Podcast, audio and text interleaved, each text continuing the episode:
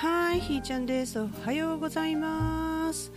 えー、っと今日は7月の3日でございます。あ今日ね朝粗大ごみやったんですよ。で長く付き合ったいただいた自転車とかあ突っ張りポールにしていたものとかなんじゃかんじゃと一切合切、えー、壊れたビデオデッキとか、えー、CD デッキとか。なんちゃらかんちゃらとこう出したんですよ。そして、えー、パソコンこちょこちょ売ってたらその回収に来てくださったパッカー車が丸飲みにしていく音が聞こえたんですよ。ガチャガチャガッチャンとね。なんかねごめんなさいっていう気が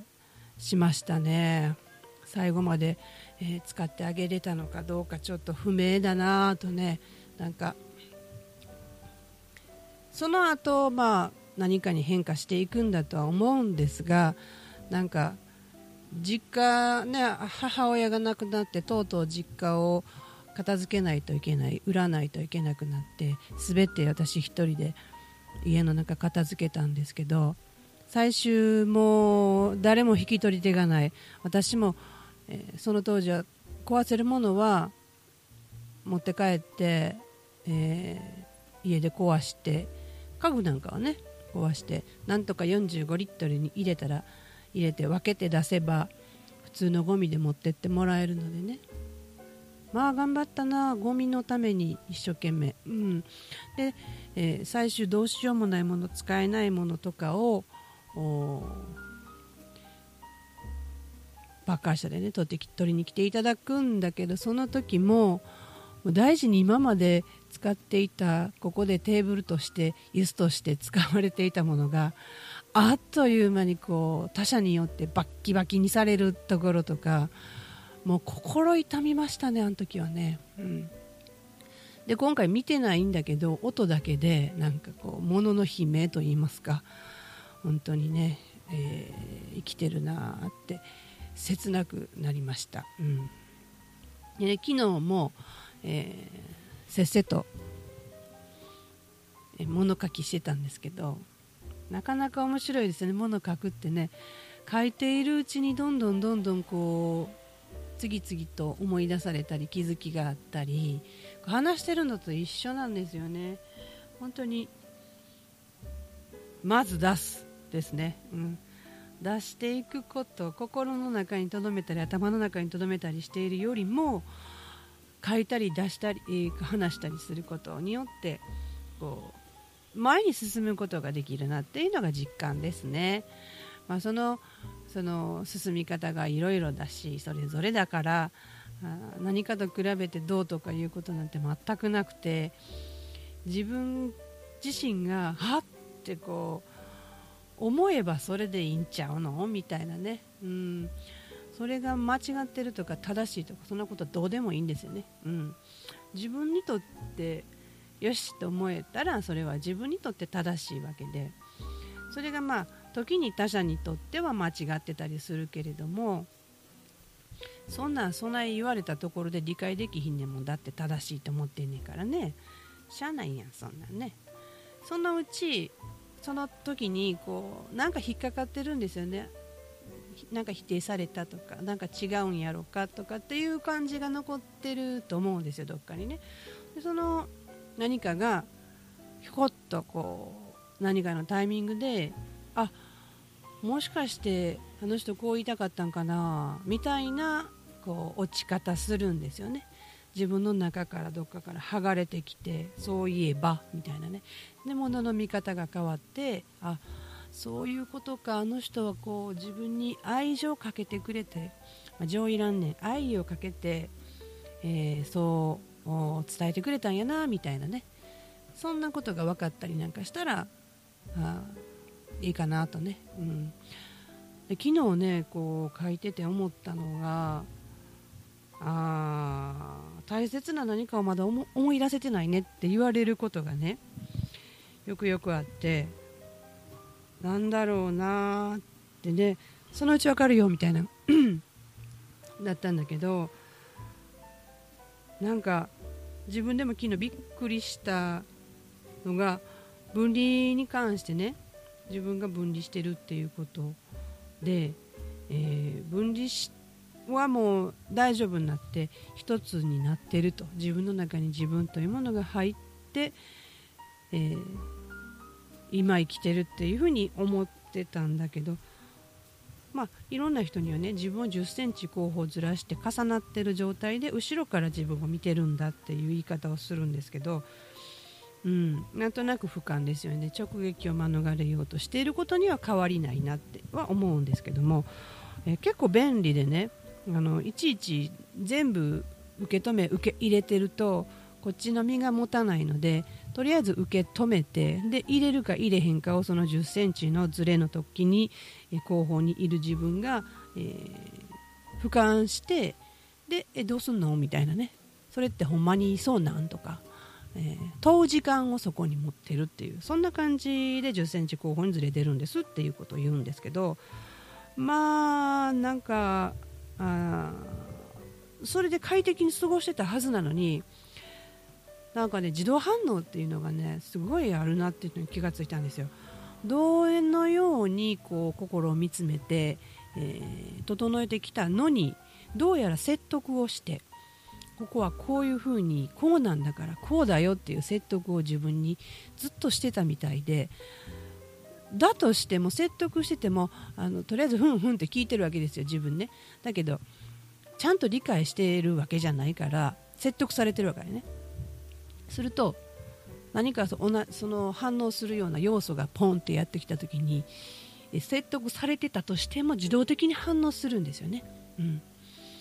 相手がすごかったりすると経験値がたくさんあるとあ自分なんてちっちゃいんだっていうなんて状態になっちゃうっていうこの状態。これって、えー、どんなに自分が経験値を積もうがそれは自分の経験値であって相手の経験値でないわけやから明らかに違うのね。そこはお互いに尊重すればいいやんっていうふうに思って説得をしていてもやっぱりわあこの人すごいと思った時には自分のことをちっちゃくするっていうね。なんかこんな人に私太刀打ちできひんわとかね。なんかもじもじくんになるっていうの、うん、そういう自動反応なんですよね。これどないしようもないなというふうに思ったんですよ。うん、なんか質問にもならへんってね、まあ、興味がないからいう一面もあるんやけどどうやらこれはこうひーちゃん自身の自動的な反応であって、えー、これはまあ何かどっかに、えー見つめた方がええんちゃうかっていうものがゾーンがあるんだろうなっていう感覚ですよね。私のせいやないねんと。どんなに説得したってどうにもなるもんちゃうねんっていうことに気づいたんですよ。ね、そうするとその自動反応が何で起こんねんっていうことが多分紐解かないといけない私のゾーンの部分だと思うんですけどそれはなかなかね、えー、深いところなんでしょうね、うん、だって無意識だもん。無意識のところをやっぱ意識的に見つめるっていう作業は結構苦しいんでしょうね、うん、すごい今思えば過去に苦しんでた自分ひもときはまあそれぐらいのことやったよねって今から見ればそう思うけど当時はやっぱりあもう喋られへんぐらいね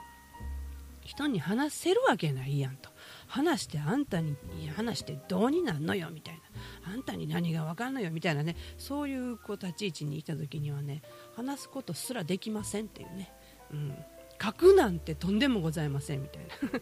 時期があったんですよ。だから今から見ればそんなことみたいなあるけど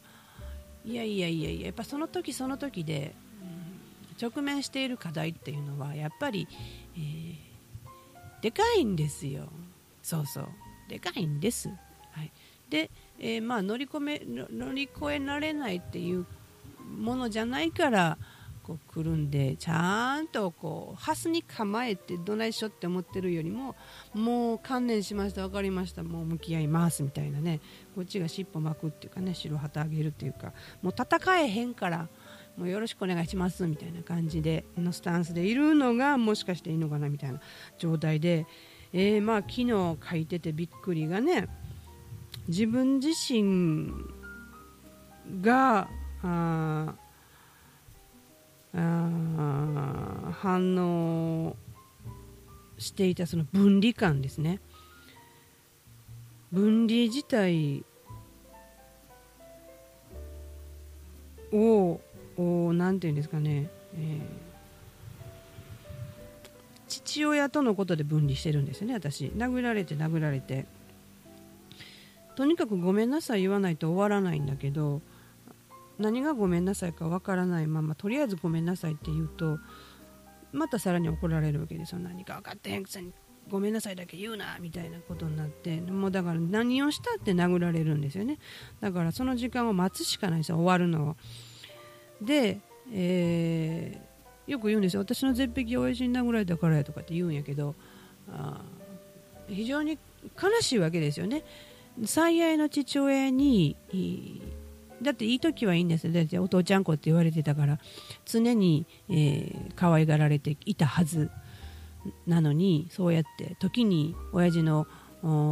腹いせみたいなね心イライラを私にぶつけられるわけですよ。そこで、えー、